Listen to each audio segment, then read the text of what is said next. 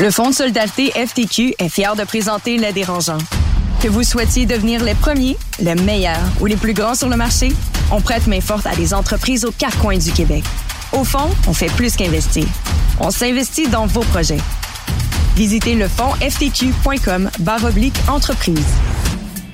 Fait Louis-François, en ce début de 2024, on a la chance de recevoir Pierre Lavoie. Pourquoi est-ce qu'on aime ça avoir Pierre Lavoie à l'épisode? Ben, c'est un entrepreneur social.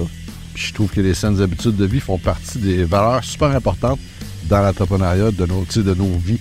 Donc, moi, les saines habitudes de vie, c'est dans mon quotidien. Puis je pense que ça doit être vraiment inculqué plus largement. Puis Pierre, ben, c'est sûr que c'est un, des grands dans ces mouvements-là. C'est comme le modèle qui a créé un mouvement et une entreprise rentable aussi en même temps pour changer le monde. Aussi.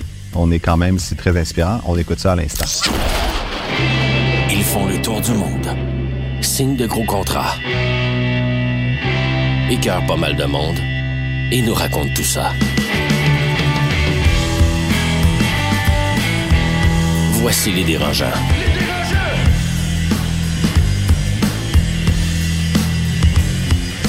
Bonjour à tous, ici Étienne Crevier à l'animation pour ce nouvel épisode des Dérangeants. Joyeuse année 2024, on est très heureux de vous retrouver. Donc, Les Dérangeants, c'est quoi? C'est le podcast de la nouvelle génération des entrepreneurs au Québec, fièrement présenté par le Fonds de solidarité FTQ et propulsé par Astérix de Québécois. Les Dérangeants, c'est un podcast d'enfants qui parle des vraies affaires, nos cicatrices dans le dos, nos bons coups, nos mauvais coups. Et habituellement, on a des Dominique Gagnon, des Anne Martel, des Carlo Coccaro. Puis aujourd'hui, en fait, j'ai la chance d'être avec Louis-François Marcotte. Salut. Salut. Et j'ai Marc-Claude Duquette. Salut. Salut. Donc, on reçoit aujourd'hui Pierre Lavoie pour parler de mission sociale, mais juste avant de tomber dans le vif de notre invité, j'ai envie de prendre de vos nouvelles, savoir comment ça va, vos résolutions 2024, qu'est-ce que vous avez dans le plan? Puis en fait, moi, j'ai un exercice un peu le fun à chaque début d'année. J'aime ça trouver un mot. Un mot qui est, qui comme ma, ma mission pour l'année. Je vous lance la question dans votre comment ça va. Ça serait quoi votre mot pour 2024? Qui qui a envie? Marie-Claude? S'il parle. je l'ai, je l'ai. Moi, c'est dehors. Dehors? Dehors. Je peux l'expliquer ou pas, c'est jouer dehors. Sortez dehors, bouger l'hiver. Je trouve que c'est une belle saison pour ça. je pense que ça change un mindset global, que ce soit perso, business. Euh, que être dehors, moi, ça fait partie de mes valeurs. Ben, j'aime ça, toi, Marie-Claude. C'est quoi ton mot? Euh, ça va être équilibre. Tu sais, trouver l'équilibre entre ma nouvelle vie familiale, mon travail, le podcast, euh, mes sports. Fait que c'est de trouver cet équilibre-là. Fait que, ou la gestion du déséquilibre. Hein? Ben, tu sais, ce, chaos-là, cette gestion de petits chaos, ouais, ce serait ça, euh, mon mot de. Ben moi, je vais être un peu plus euh, social-capitaliste, finalement. ah ouais? c'est surprenant. Non, mais mon mot pour 2024, ça va être croissance et pas d'un point de vue économique. Croissance parce que cette année, en fait, va être la naissance de mon premier enfant. Donc, croissance de la famille, croissance personnelle aussi, c'est ça que je veux. Donc, puis en même temps, croissance de mes activités autres. J'étais très, très professionnel, puis là, je veux sortir du professionnel pour aller dans le personnel. Fait que je vise une croissance, mais pas monétaire, non matérielle pour 2024. Mais tu peux nous inviter à souper, on va être là. Écoute, euh, ben, je pense pas que tu vas être déçu, en fait. Mais outre ça, on est tombé dans notre petit jeu. Ça va bien, la gang? Vous êtes euh, heureux? C'est... Oui, ça va bien. je vais faire un petit retour sur euh, avant les fêtes cette année, ça, me trottait dans la tête de beaucoup, de, on le voit, il y, a une précarité qui s'installe au niveau au Québec, malheureusement. Puis dans mon entreprise, à chaque année, moi, je donnais tout le temps des, cadeaux corporatifs. Puis ça fait quand même une, bonne somme au final. Je me suis dit, mes, mes, clients ont-ils vraiment besoin de ça pour continuer à travailler avec moi? Fait que j'ai décidé de remettre toute cette somme-là euh, à son trade justement dans ma région. Puis ce qui est vraiment cool, c'est qu'il y a plein d'autres entreprises qui ont décidé d'embarquer avec moi puis euh, de redonner nos cagnottes de cadeaux de Noël pour, dans le fond, un organisme. Fait que c'était mon petit... Euh, Très cool. Félicitations. T'as-tu réussi à convaincre James Howard de donner? James Howard était le gars de Sunwing avec les, les Astrogoths. Je sais ce qui sort, ça. Je vais l'appeler l'année prochaine. Non, pour la petite euh, anecdote, en fait, c'est que son entreprise était pas loin de la tienne. C'était mon voisin. C'est ton voisin pour ça, quand même. Il y a un lien, là. Je, je, je, n'avais pas le lien. Oui. François, toi, sinon, le retour 2024? C'est un beau retour. Moi, c'est euh, question d'entreprise qui s'est faite à l'automne. Donc, je suis là-dedans, dans une nouvelle, euh, nouvelle année, nouvelle business, nouveau fonctionnement, nouveau partner qui est mon frère. Fait que j'ai du fun à, Euh, je suis dans une nouveauté, là, fait que c'est vraiment mon, mon comment ça va. Ça, on a des commentaires YouTube qu'on veut avoir tous les potins de comme les chicanes de frères. Hein? En tout cas, tu sais que les auditeurs veulent tout savoir. C'est un peu plate, ça va bien. Bouh. c'est ça. Écoutez, au retour, on a Pierre Lavoie qui nous attend. Une entrevue très intéressante. On écoute ça à l'instant. L'entrevue de la semaine. Une présentation du quartier général de l'audace du Cégep de Saint-Jérôme. Un environnement unique au Québec pour étudier en entrepreneuriat ou démarrer son projet d'affaires. Passer de rêveur à entrepreneur. Visitez qgda.ca. Notre invité d'aujourd'hui s'est mis comme mission de changer le Québec un cube énergie à la fois. En fait, c'est un homme d'action qui n'a pas peur de relever des défis. Il est champion de Ironman et avec son partenaire Germain Thibault, il a décidé de fonder le grand défi Pierre Lavoie. J'ai pas le choix de le mentionner aussi, ça a été mon premier employeur et en fait, il ne sait probablement pas, mais mon premier mentor parce qu'on a une belle photo ici, puis on peut le voir à l'écran de ma première job quand j'avais même pas 20 ans. Un ambassadeur. Écoute, j'avais pas peur de le mentionner. J'étais lutin de Noël pour le grand défi Pierre Lavoie. Il m'a recruté à la deuxième édition et ça a été pour moi game changer. Merci beaucoup Pierre Lavoie d'être ici. Moi, je me rappelle de notre première rencontre à l'université euh, Montréal. à Montréal et tu m'avais invité à faire une présentation euh, euh, à tes amis qui étudiaient. Exact. Et euh, tu t'intéressais parce que tu avais une, une base en génétique. Donc, c'est à partir de là. Ben, moi, je travaillais un peu sur les maladies orphelines. Fait que, Un peu, tu dis, t'as juste... euh, Ouais, notre notre lien était, était par la génétique. Mais je me souviens, puis à la fin de ta conférence, tu as dit aux gens qui étaient là, les à peu près 150-200 étudiants, si ça vous tente d'être bénévole, ben donnez votre nom à Étienne Exact. Et là, il, il- et là, il a l'idée d'un groupe. euh, c'est ça. Pour finalement me retrouver comme employé temps plein. Ça a été, euh, je le dis encore aujourd'hui à toi, Pierre Germain, c'était ma meilleure job à vie, je pense, euh, d'être euh, travaillé dans une organisme à mission sociale. Puis je commencerai en fait pour te poser la question, tu aurais pu te partir une secte, tu aurais peut-être fait plus d'argent. Et pourquoi avoir décidé de partir un, or- un organisme à but non lucratif? Ben, je pense que c'est des valeurs euh, humaines, familiales. Euh, moi, je suis né en Saint-Jean, un petit village de 1000 habitants accroché au fjord du Saguenay. Donc, le côté euh, entraide est très fort dans les communautés et euh, ça reste en toi, c'est imprégné en toi. D'abord, tu veux aider avant de t'aider toi-même. Donc, ça fait partie de ça fait partie de tes valeurs. Tu grandis avec ça. Puis, euh, par la suite, un autre un moment dans ma vie qui était, qui était marquant. On a dû quitter mon village, j'avais, j'avais 11 ans, j'allais avoir 12 ans, en 1976. C'était le 13 août 1976, en plein milieu des Jeux Très olympiques. bonne mémoire. je- Oui, parce que c'était les Jeux olympiques de Montréal. OK. Et euh, vu qu'on déménageait en ville, euh, parce que mes parents avaient divorcé, j'avais pas d'amis et j'écoutais les Jeux olympiques. Donc, euh, je me rappelle la date, c'était un vendredi après-midi à 10 h le matin quand on est parti. Donc, ce moment, ce moment-là était marquant parce que on, on- on est tombé dans la pauvreté. Donc, on habitait dans un HLM parce qu'il n'y avait pas de pension alimentaire à l'époque. Donc, ma mère avait quatre enfants sous les bras avec un chèque de 325 par mois. Et euh, c'est moi qui allais changer à la Caisse populaire de Bagotville. Donc, ça te marque pour la vie, ça. Donc, euh, moi, j'ai été élevé dans un milieu défavorisé. Donc, après, quand tu commences à devenir une personnalité, euh, ce côté-là, il est en toi encore. là. Il est beaucoup plus fort que j'aurais été dans une famille riche où l'argent, c'est important, on fait de l'argent. Probablement que j'aurais été un entrepreneur euh, qui aurait été euh, fonctionnel, puis qui aurait des, des grandes réussites financières.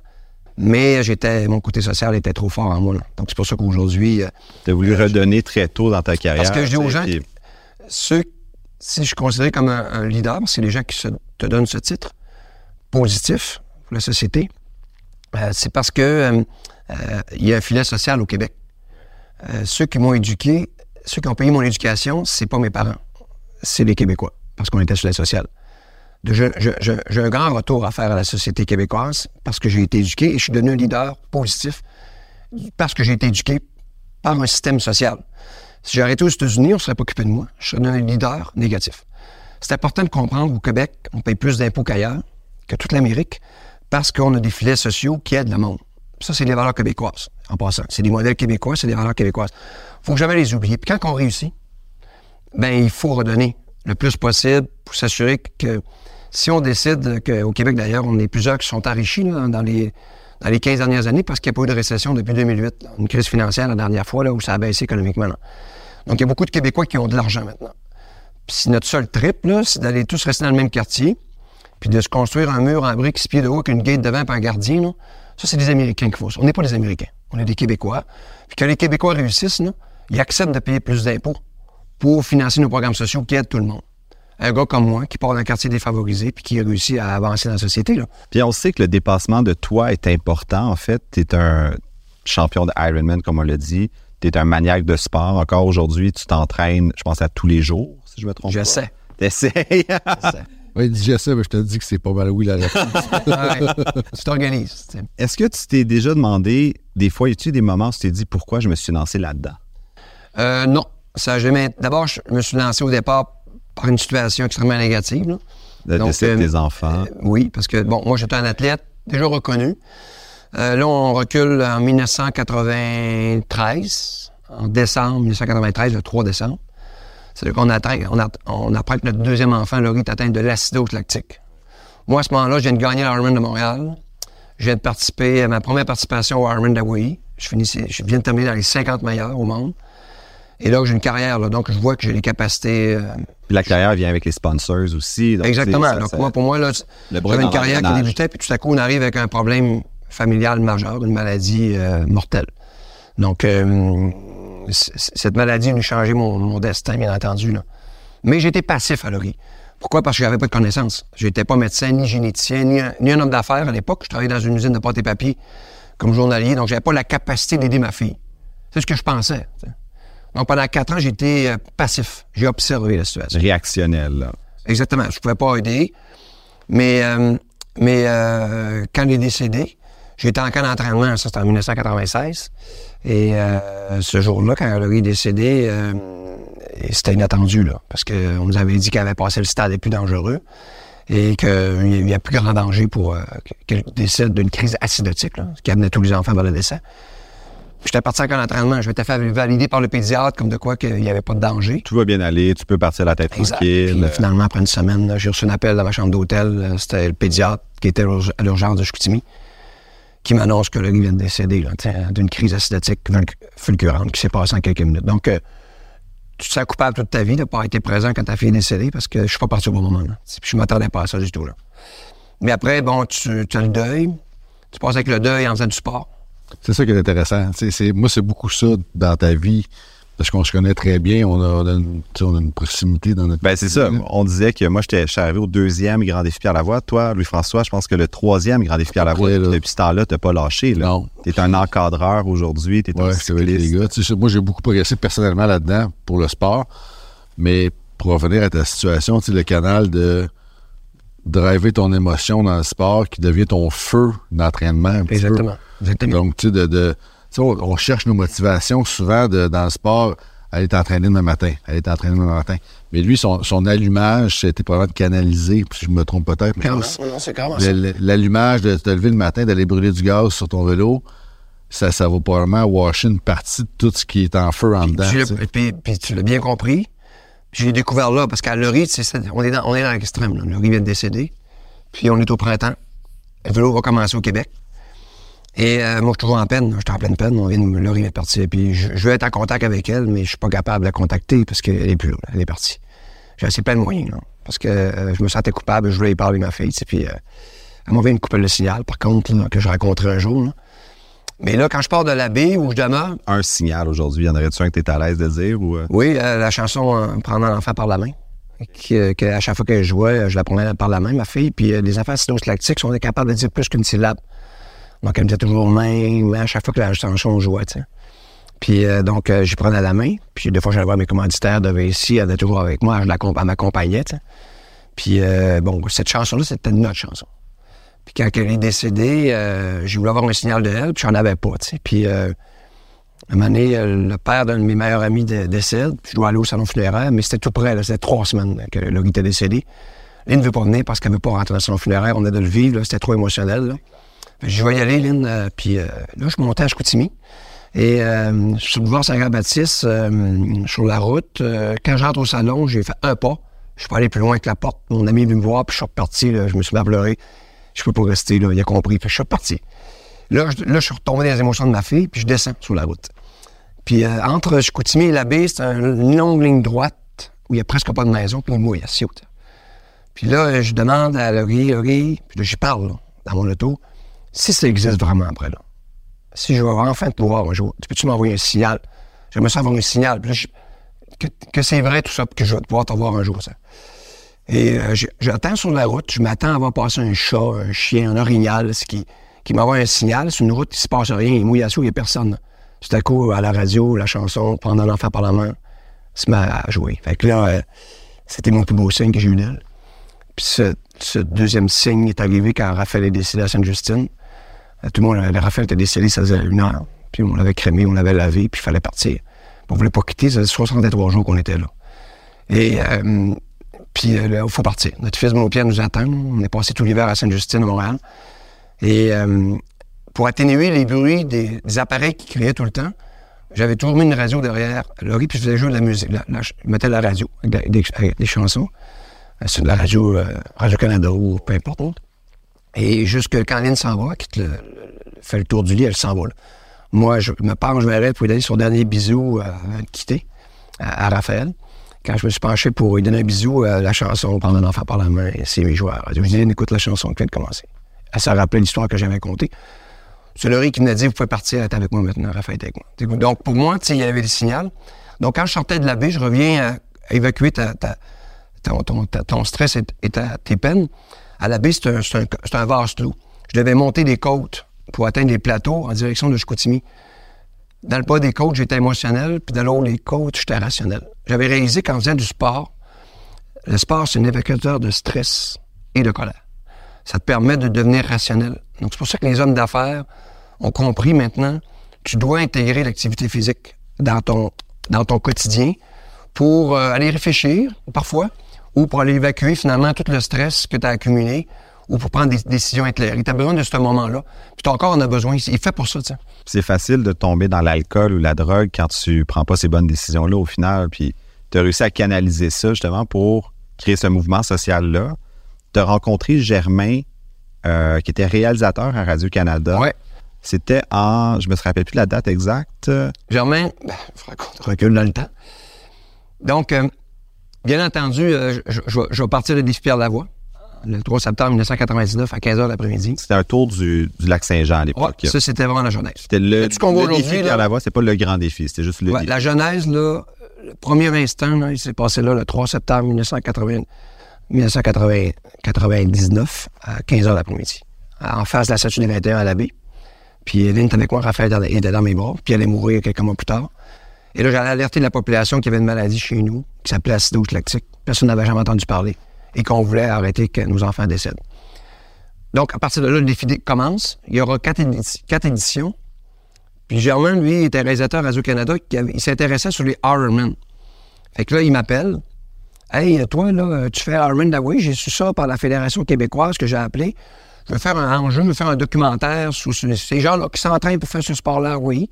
Ils disent, on va te courir, on va aller voir ton entraînement chez vous, après ça, on va aller à Hawaii, tu vas te voir courir. Dis, OK. Le gars, ton téléphone, hey, tu vois, puis là, il était hyper sympathique, puis là, il m'explique tout son scénario, tu sais. J'ai un voyage payé à Hawaii par Radio-Canada. Non, non, non, non, non. Ouais, lui, non, mais en tout cas, moi, c'était pas mon cas. non, non. Ça pour dire que c'est là qu'on a le premier contact. Puis euh, là, quand il est venu chez nous pour filmer mon entraînement, il s'est rendu compte que j'avais un enfant atteint d'une maladie génétique qui était Raphaël. Puis là, il a, il a su toute mon, mon histoire. Puis euh, là, il avait filmé Raphaël, parce qu'il y avait l'histoire derrière l'homme qui allait faire l'Armand il y avait une histoire aussi humaine. Puis quand j'ai fait mon premier défi en 99, il est venu avec son équipe filmer Tout ça. tout ça. Puis le policier qui nous encadrait avait perdu deux enfants lactique. Donc, j'ai jamais vu que c'était pas, de la- c'était pas une arnaque, là, ce qu'on ce qu'on disait. Fait que, il en a fait un petit clin d'œil dans le reportage du Ironman. Puis c'est là qu'on est devenus amis. Puis Raphaël est tombé malade.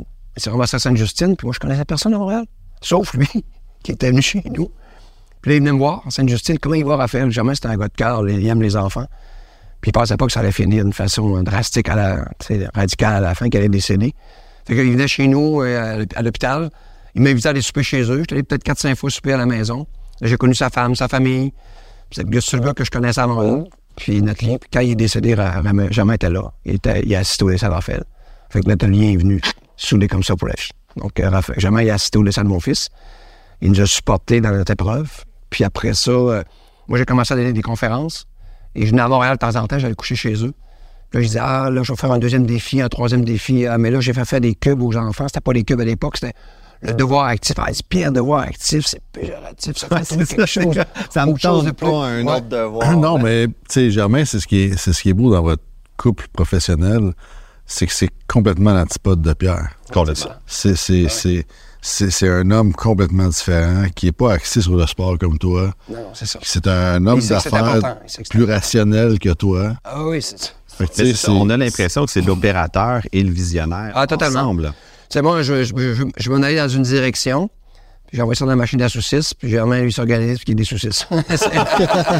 ah non, c'est un gars brillant, du jugement, capable de... Tu sais, il a quand même coordonné le téléjournal puis le point, il y avait 300 journalistes sur, sa charge.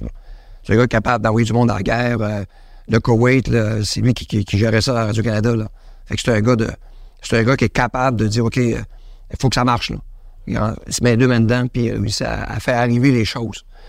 Parce que, tu sais, on peut avoir des grands rêves, des grandes ambitions, tu sais, des grands projets, mais c'est une équipe qui fait que tu réussis. là, tu sais, C'est, c'est des opérateurs, des coordonnateurs qui t'embauchent, euh, qui font bien leur job, puis euh, le navire elle se met à avancer, puis il commence à avoir des résultats. là.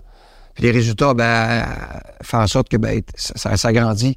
OK, puis c'est quoi l'objectif de départ? Ben, tu as un projet d'une vision. Moi, je me donnais un, un projet qui allait durer 20 ans. C'est quand j'ai lancé le grand défi, là, euh, pas le défi Pierre Lavoie, mais le grand défi, en 2009, il dit ça va être en 2029 qu'on va faire vraiment atteindre le point de bascule. Puis aujourd'hui, pour avoir une idée, l'OBNL compte combien d'employés? On a 41.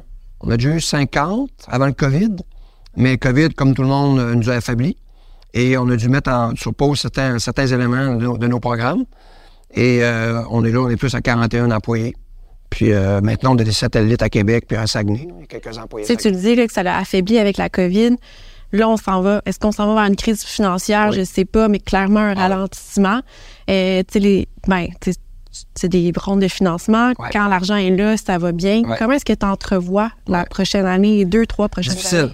Pour nous, non, parce que euh, euh, on s'est donné les moyens d'être efficace longtemps, même si des fois ça, ça ralentirait. là.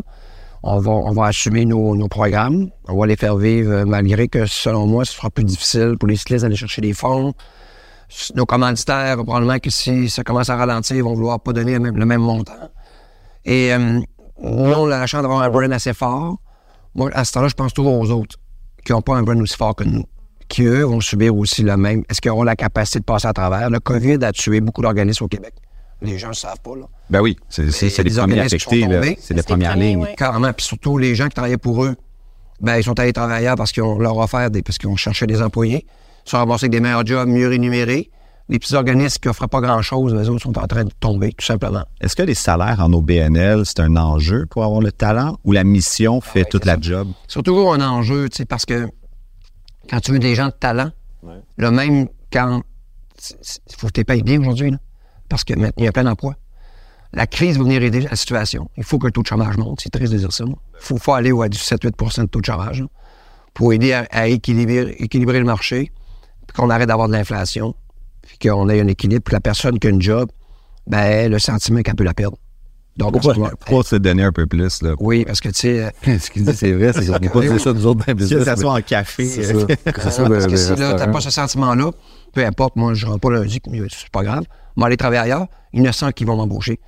Ça, c'est pas bon pour un marché, là. Ça, c'est, ça veut juste, il y a une surenchère qui s'installe parce que ceux qui ont les plus moyens de payer les payent plus cher. Là, il y a une escalade. Et là, maintenant, les petits tombent. Puis la base d'une société, excusez-moi, là, le bénévolat, puis tu descends encore plus bas, le bénévolat, le temps, tu donnes du temps, puis t'es pas payé, là. Ça, on a perdu 50% au Québec. Dans le COVID, 50% des bénévoles ont arrêté de s'impliquer. C'est fou, pareil. Il y en a qui sont décédés. Parce que ceux qui donnaient du bénévolat, la grande majorité, c'est des personnes, c'est des aînés. La grande majorité au Québec, la c'est- retraite la retraite. Exact. Puis là, ils ont été insécures, il y en a qui sont décédés. Et là, euh, là, pendant deux ans, ils ont arrêté. C'est dur de recommencer. Mais tu pourrais doubler les salaires des bénévoles. Ben, non, mais, C'est une joke. mais, non, mais sérieux, euh, il va falloir trouver une solution. Donc, euh, d'après moi, d'ailleurs, moi, je, fais partie de la coalition du sport au Québec. On va déposer bientôt un, un document au gouvernement. Euh, excusez, là, mais ils vont se rendre compte que tout est en train de tomber au Québec. là. Même dans le sport organisé. Euh, c- dans le sport, là, c'est, euh, personne n'est payé. Là. Non, non, On les ça. paye avec un coke et une sandwich. Mais tandis que dans d'autres sphères, ben, tout le monde est payé. Tandis que dans le sport, ça a tout le temps été le parent pauvre. Là. Pour faire fonctionner une organisation, ça prend des bénévoles, puis euh, ceux qui sont pas payés, qui se dévouent, qui donnent du temps, parce qu'ils sont- une passion. Mais là, c'est terminé, il n'y en a plus de bénévoles. Il n'y en a plus. Il y en a plus, c'est 50% qui est tombé qui sont pas revenus. Tu sais, pas enseigner à tes enfants de, de dire Hey, on va donner du temps cette semaine. On n'a plus ça dans nos valeurs générationnelles. le perd, ça, ce côté-là, de justement redonner? Parce qu'on On peut donner financièrement. de l'enseigner à nos enfants. Le bénévolat, c'est l'histoire d'une génération. Mais est-ce qu'à Il y en a les- quelques-uns qui sont derrière, je sais, là, pas beaucoup. Puis derrière eux, personne. Donc là, on est vraiment dans la merde. Euh, je- les organisations au Québec et au Canada, là, si tu enlèves le bénévolat d'un pays, là, le pays s'écroule. Carrément. La base du bénévolat là, est essentielle pour, pour plein d'organismes. là. Ben, c'est ce qui fait qu'on est une société, puis pas juste un capitalisme à l'état pur. C'est qu'on vit vraiment en écosystème. Puis, on a toujours fait un peu quand je travaillais au Grand Défi, on disait, ah, dans les années 80, on a appris à mettre des bacs de recyclage dans les écoles. On va faire de l'environnement. Là, avec les cubes énergie, en fait, est venu les saines habitudes de vie. Puis, je serais curieux de savoir, dans le Grand Défi a été, en fait, une croissance faramineuse. Les cinq premières Ouais. années ont été vraiment Ouais. un mouvement social. Ouais. Quand est-ce que tu as compris que tu tenais quelque chose entre les mains? Quand est-ce que tu as vu que comme OK, ouais, ça pogne là? Bon, on l'a vu avec les cubes énergie. Parce Ouais. que quand on a vu que les parents chialaient, on s'est dit, OK, ça marche. tu sais. ah, ouais. Ça fait Parce qu'on nous, on avait le phénomène du McDonald's. tu sais. On savait que les- pour attirer les parents au McDonald's, il fallait que tu donnes un gugus euh, à l'enfant. tu sais. Là, les parents rentraient au McDonald's, s'achetaient un Big Mac. tu sais. Puis ça marchait. McDonald's avait compris, faut attirer les enfants. C'est pour ça qu'il y avait tout le temps des petites patentes là, qui donnaient aux enfants. Puis ils disaient, ah, on va aller chez McDonald's. Là, les parents rentraient chez McDonald's. Ça augmentait le chiffre d'affaires de, cent- de 100 tu sais.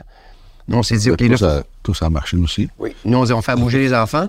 Puis les cubes que l'enfant fait, on sait qu'il va adorer l'en faire parce qu'il les fait dans l'inclusion. Il n'est pas comparé, mesuré aux autres. Peu importe la vitesse qu'il court, mais il fait un cube après 15 minutes d'activité physique. Et tes parents et grands-parents comptent. Quand ils en font avec toi, ça te donne des cubes de plus. Et là. Ça, c'est un mouvement social. Et je savais que dans un mouvement social, quand la famille adhère à, à une valeur, un jour la société change. Donc, quand les parents sont mis à faire des cubes avec leurs enfants parce qu'ils ils étaient d'accord avec cette valeur des saines habitudes de vie, il fallait juste attendre quelques années qu'ils soient grands. Et là, maintenant, je me fais interviewer par des journalistes la semaine passée. La jeune fille, elle a fait du cube énergie. Quand Je me fais appeler par une enseignante qui, elle, a fait du cube énergie avec ses élèves. Maintenant, ces jeunes qui ont fait des cubes en 2009, là, ils travaillent. On l'a vécu sur le 1000 km, puis j'étais avec toi. Une jeune fille qui Cette avait année, fait ça, les- le 1000 km? euh, Non, il y a 3-4 ans. La jeune fille avait fait les cubes, La la, course. course. Puis, euh, Là, elle était sur La- le la 1000, boucle, la la, boucle. puis elle, elle roulait sur le 1000 avec nous autres. Puis là, elle dit ça à Pierre. Elle fait, voyons. Ça, là. C'était- Tu le vois sur le terrain quand tu C'est commencé à quelque part. Là, là, t'as comme fait la boucle, tu sais, t'as complété. la- Avec ces arbres qu'on a plantés, là, là, le terrain est fertile. Là, maintenant, il faut juste que, euh, que- qu'on devienne majoritaire. Le point de bascule, là, c'est 25 OK? Dans les De phénomènes la sociaux, là, ouais. quand tu as 25% d'une population qui a adhéré à un changement, il y a un point de bascule. Tout le monde se met à le faire. Donc, autrement dit, il y a, il y a un mouvement qui, qui s'est... Puis le point de bascule, il est-tu au niveau du temps, de l'argent, du droit de, du vote qu'on fait aux élections? Toutes ces réponses, c'est où est-ce que, mettons, le- dans le 25% est le plus vocal? Il est là maintenant. Pourquoi un livre? C'est que maintenant, il y aura, ça un- bouge. il y aura un documentaire. Ouais, ça, c'est un livre euh, scientifique avec 400 publications qui nous ont permis de l'écrire. Les vraies données du Québec. Qu'on n'a jamais eu, d'ailleurs. Ils sont dedans maintenant. As les vraies données du Québec comparées aux provinces canadiennes, aux États américains, à la Slovénie, au Danemark, à la Suède, au à la Finlande, au Japon. Et on est capable de voir le Québec se situe où? Ben, on est le meilleur en Amérique, présentement, au niveau des vie. On est premier. Québec vient d'atteindre en décembre dernier l'espérance de vie la plus élevée en Amérique. Donc, présentement, c'est les Québécois qui vivent les plus vieux en Amérique. Plus que tous les États américains et toutes les provinces canadiennes. J'aurais pensé plus. OK, j'aurais pensé de la Colombie-Britannique. Non, non, c'est nous. Un homme canadien, présentement, vit deux ans de moins qu'un homme québécois. Une femme canadienne vit une année de moins qu'une femme québécoise. On vient d'atteindre le Québec Ça fait l'espérance partie de des bonnes nouvelles qu'on n'a pas cette Ah oui, même.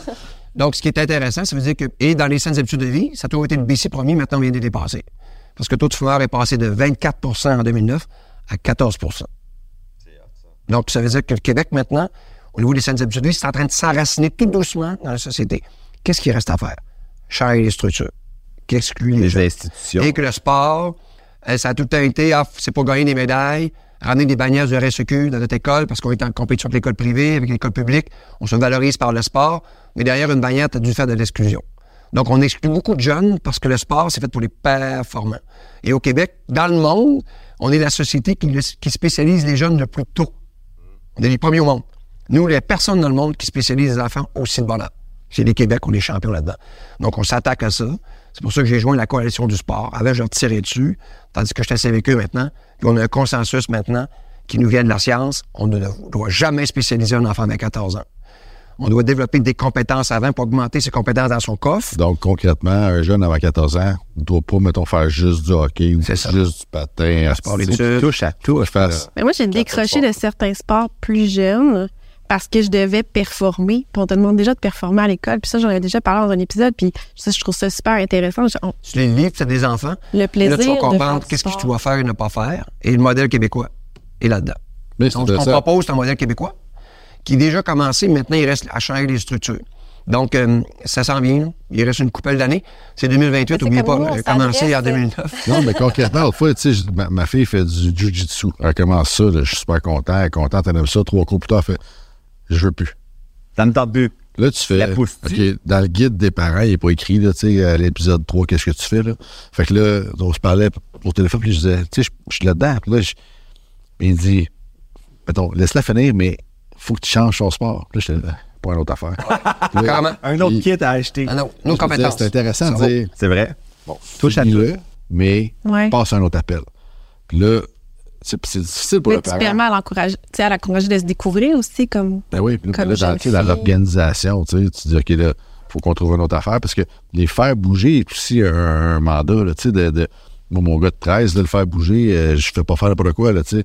Puis là, faut que tu t'essayes des affaires continuellement. C'est c'est quand même un. C'est comme dans le monde des affaires. OK? C'est pareil, pareil, c'est la même affaire. Aujourd'hui, là, ma fille, là, elle rentre à l'université l'année prochaine. Elle a beaucoup cherché qu'est-ce qu'elle va faire. Puis là, il demande les là. Hein? C'est ça. Regarde, regarde. Là, Juliane, là, arrête de capoter, là. Et je m'en fous totalement de ce que tu vas faire, que tu vas choisir. Peu importe ce que tu vas choisir, là, ce métier-là n'existera plus dans 20 ans. C'est comment ça? Juliane, tous les métiers vont changer.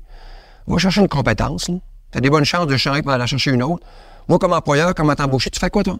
Ah, moi, je suis une, persévérante, je- sauveteur, euh, j'aime faire du sport, j'ai- travaillé en, en entrepreneurship, j'ai étudié là-dedans. Ah, parfait. Moi, j'ai autre chose à t'offrir, mais tout ce que tu as comme compétence, tu vas être capable de le prendre et d'avancer. Tu peux plus avoir quelqu'un de spécialisé aujourd'hui. C'est la pire des choses, parce que tout est en train de changer.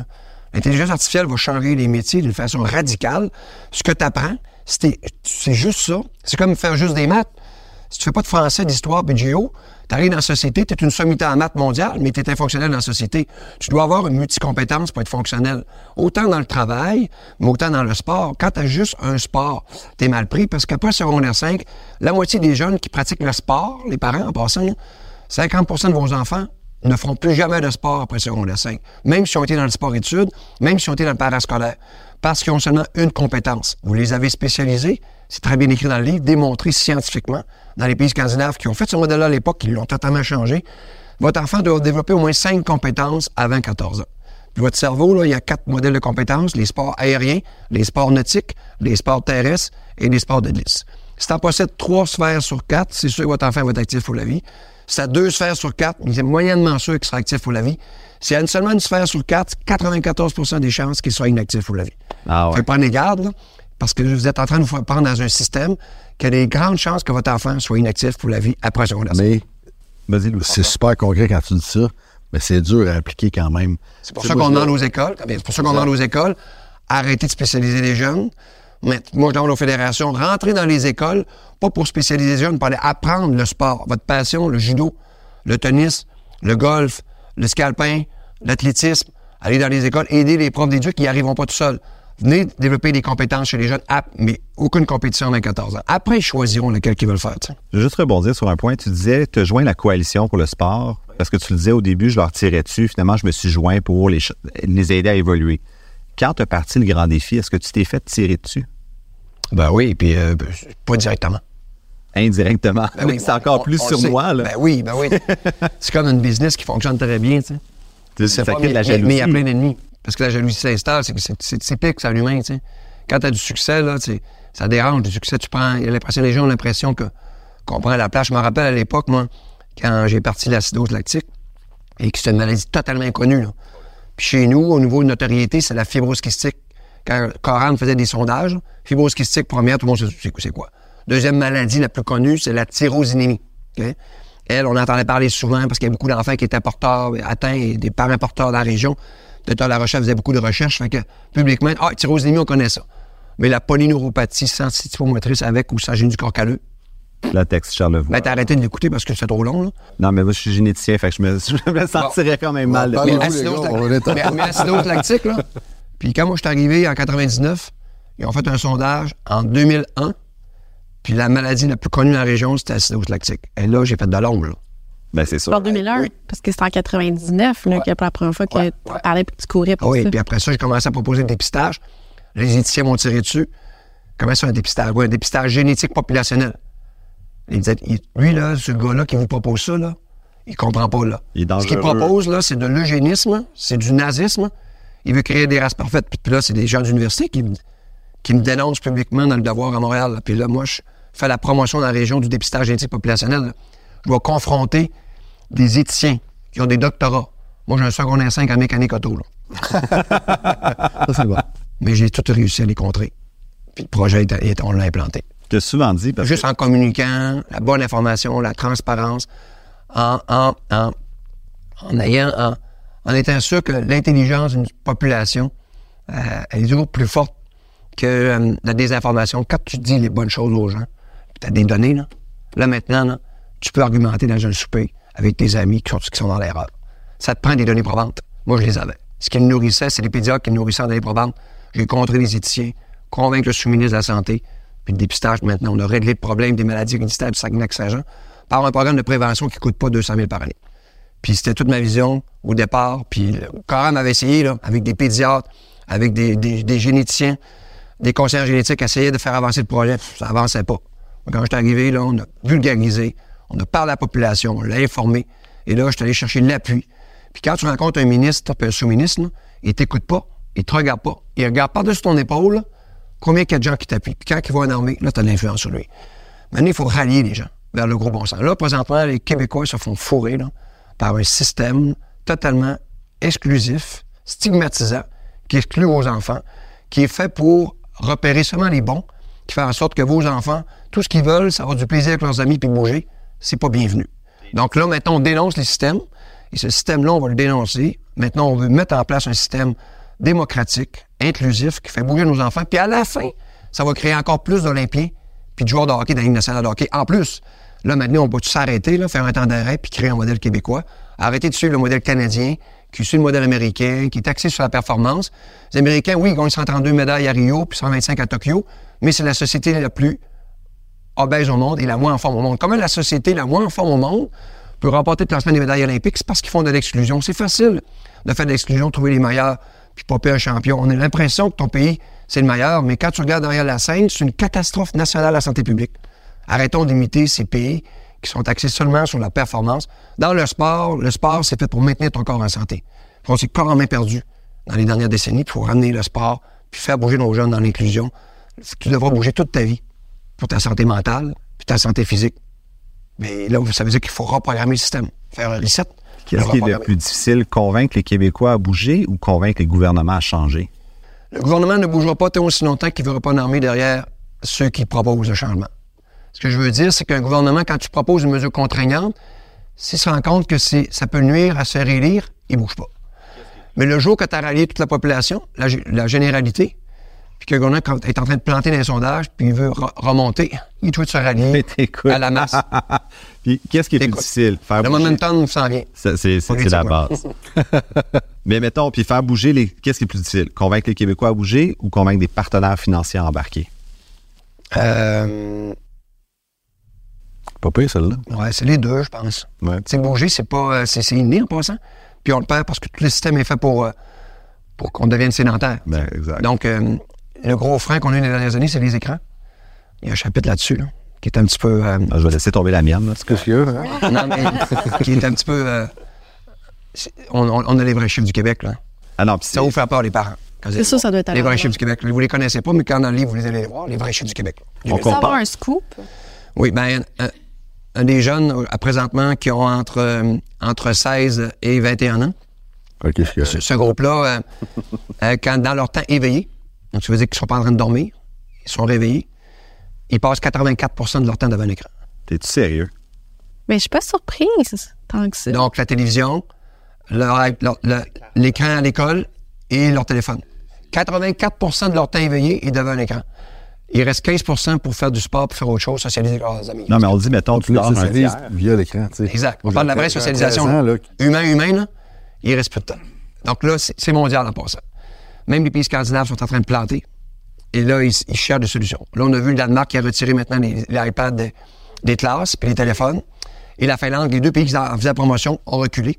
Ils disaient tout le monde, on s'était trompé. Les études viennent de sortir, on s'était trompé, il faut plus faire ça. Fait que là, ils, sont en train de créer un mouvement mondial contre les écrans et les téléphones dans les classes parce qu'on fait des études. Au début, ils étaient convaincus que ce serait bon, mais ils l'ont mesuré. Sont rendus compte que c'était pas bon, maintenant ils reculent. Fait que la génération Z ou même les Y, c'est carrément une génération qui a été sacrifiée par le manque d'études, là. Tu sais, c'est. Exactement. La dernière étude qu'on a faite sur la condition physique des jeunes, c'était en 1982 T'es sérieux? au Québec. 3500 élèves. Ah, j'étais même pas né. 3500 élèves au Québec qui ont été évalués dans les Moi, je 17 fais régions. 82. Moi, je suis 88. Fait que. À l'époque, moi, je faisais partie de ce groupe-là. J'ai été évalué. Et c'est bien, c'est intéressant. Biaisé, là. Le VO2 max, c'est ta capacité cardio-respiratoire. Ça, c'est ça qui, sûr. qui donne ta condition physique. C'est le C'est meilleur sûr qu'il l'a fait planter le sondage avec son VO2 max.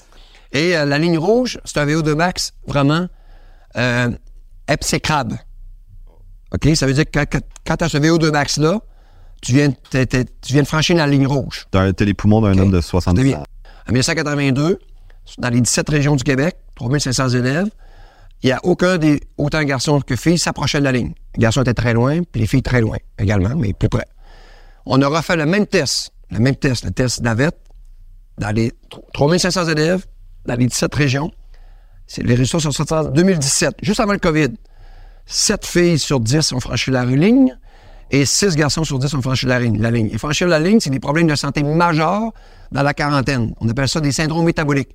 Hypertension, cholestérol élevé, diabète type 2, ensemble. Donc, ces, gens, ces jeunes-là sont plus assurables et sont plus employables. Ça, c'est la majorité des TQ présentement là, qui ont entre 15 et 23 ans présentement. 7 filles sur 10, 6 garçons sur 10. Donc, si on continue, là, derrière nous, c'est un tsunami de problèmes qui s'en vient en santé. Tellement épeurant. Puis là, les gens disent, on, on- on- on garde le modèle comme ça. Excusez-moi, là. On peut plus faire de statu, on peut plus faire un statu quo. On doit faire évoluer nos systèmes pour faire bouger nos jeunes dans un modèle où, quand on pose la question à la jeune fille, pourquoi tu bouges pas?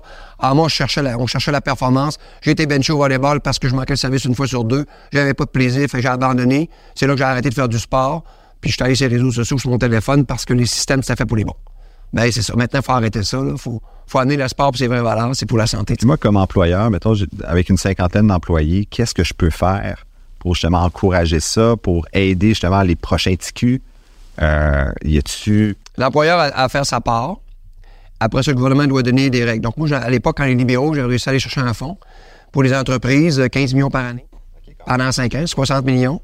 Puis j'ai réussi, c'est moi que le- ce fonds-là, les entreprises, peut-être qu'ils vont se reconnaître. Quand vous demandez au gouvernement un aide pour embaucher un kin et construire un centre de conditionnement dans votre entreprise, c'est moi qui est derrière ça. C'est moi qui ai réussi à aller le chercher. J'appelais ça l'économie de la prévention. Donc, euh, c'est vraiment un fonds qui permet aux entreprises d'investir dans la santé de leurs employés. Et ça, c'était tellement populaire, là. Ils l'ont pas augmenté, mais ils devraient l'augmenter parce que les entreprises veulent maintenant avoir des employés en santé. Ils savent que pour les attirer ou pour les retenir, leur donner du temps pour s'entraîner dans leur milieu de travail, ça leur permet de revenir au travail. C'est un, un environnement ex- exceptionnel. Là. Dernièrement, je suis allé, le groupe Bellemare à Trois-Rivières, puis euh, je suis rentré dans leur siège social. Là. C'est OK, j'ai un goût de travailler ici, moi. sérieux, sérieux, sérieux. Là, c'est OK. Les autres, ils ont compris. Là. Tu leur as pas Les, dit. les, les, chefs d'entreprise, les deux s'entraînent. Puis ils ont dit, c'est dans, c'est dans nos valeurs, maintenant, nos employés, là, allez-y, là. C'est pour vous, ça. Une salle de conditionnement comme à l'Université de Chicoutimi, tu dis, OK, wow. Tu dis, là, et ils ont, ils ont probablement été aidés un peu par l'État, mais les, les petites entreprises qui n'ont pas les moyens, maintenant, ils ont des fonds. Donc, l'employeur a tout intérêt pour retenir ses employés ou pour les attirer à s'investir dans la Ça santé passe, maintenant. par des... Tu sais, nous, on l'a fait quelques fois, c'est... euh, OK, la gang, on, est, on va tout faire le 5 km de course de telle affaire dimanche prochain. Qui s'inscrit? Puis là, à un moment donné, t'en as 8 qui le font dans la gang de, nous autres, de deux restaurants. Ah, puis au début, c'est peut-être qui était, mais ça pogne. Ben là, c'est que ça- là, c'est c'est engageant. Socialement, c'est le fun. Puis là, ben, tout le monde s'est dit, Mais OK, de par année, ils ont droit à un montant d'argent, mais qui est dédié exclusivement pour, que je- pour le sport. Fait que je le paye pas si c'est pas quelque chose Mais lié au c'est- sport. C'est un mouvement. Tu sais, c'est comme donner une enveloppe versus dire on le fait toute la gang comme Ben, François.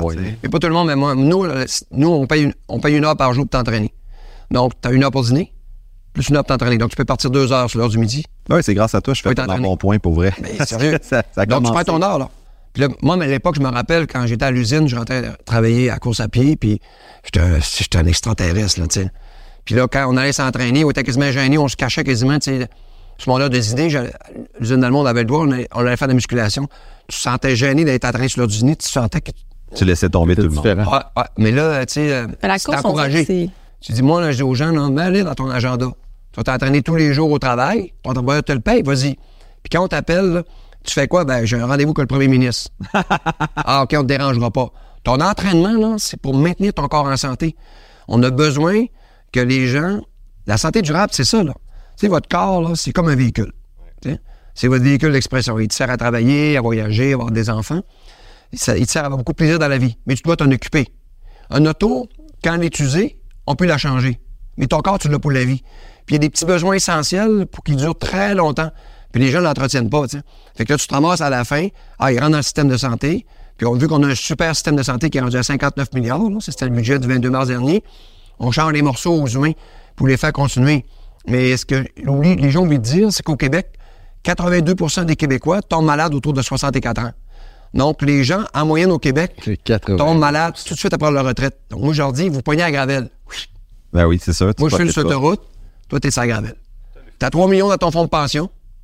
T'as des rires pleins, mais t'es malade. Mais ça, je t'avais entendu une fois en conférence dire je dirais jamais que je suis à la retraite parce que c'est là qu'on est, ton cerveau commence à Ouais. dégénérer. Oui, c'est ça. Puis on est, j'ai dit à ma mère, j'ai dit là, là, On prend pas de retraite. tu prends pas ta retraite. C'est ça. Exact. Puis euh, j'ai expliqué, puis elle était comme, hey, ça fait du sens, parce qu'on dirait que le mot retraite, c'est, ben, je peux mettre Le début de la fin, c'est ça. C'est le début Tu de fais la fin. transition. Ouais. Tu fais une transition. Si tu fais quoi dans ta transition? Ah, je vais m'impliquer, je vais être bénévole, je vais, apprendre le piano. Ton cerveau, là, c'est une machine qui doit résoudre des problèmes toute sa vie. Mon, plus, mon, grand idole, c'est Guy Rocher, tu sais, qui a 99 ans, qui aura, deux- qui aura 100 ans. Il enseigne encore à l'Université de Montréal. Il, est a encore plaidé euh, dernièrement, il fait un discours la semaine passée, il y a une ovation dans une salle euh, d'enseignants. Ça va être exceptionnel. Quand il s'exprime, tu jurais qu'il y a 21 ans, son cerveau a jamais baissé parce qu'il a toujours resté branché. Le cerveau, là, c'est comme tes muscles. Il doit rester branché, il doit toujours en train de travailler. Le jour que tu le débranches, pour plein de raisons, tu, tu prends ta retraite, ou euh, tu veux plus t'impliquer dans rien, ou tu tombes malade. Quand tu tombes malade, tu pognes la gravelle, tu te débranches cognitivement, tu peux plus travailler, tu peux plus voyager. Et quand je viens t'avoir cinq ans plus tard, tu plus la même personne. Le cerveau qui a arrêté de résoudre des problèmes, D'être impliqué, ouais. d'être stimulé, il devient infonctionnel. Louis Bérère, qui travaille à l'Institut de cardiologie de Montréal, avec, euh, il y a eu une subvention de Saputo de 12 millions, avec, il travaille avec 25 chercheurs.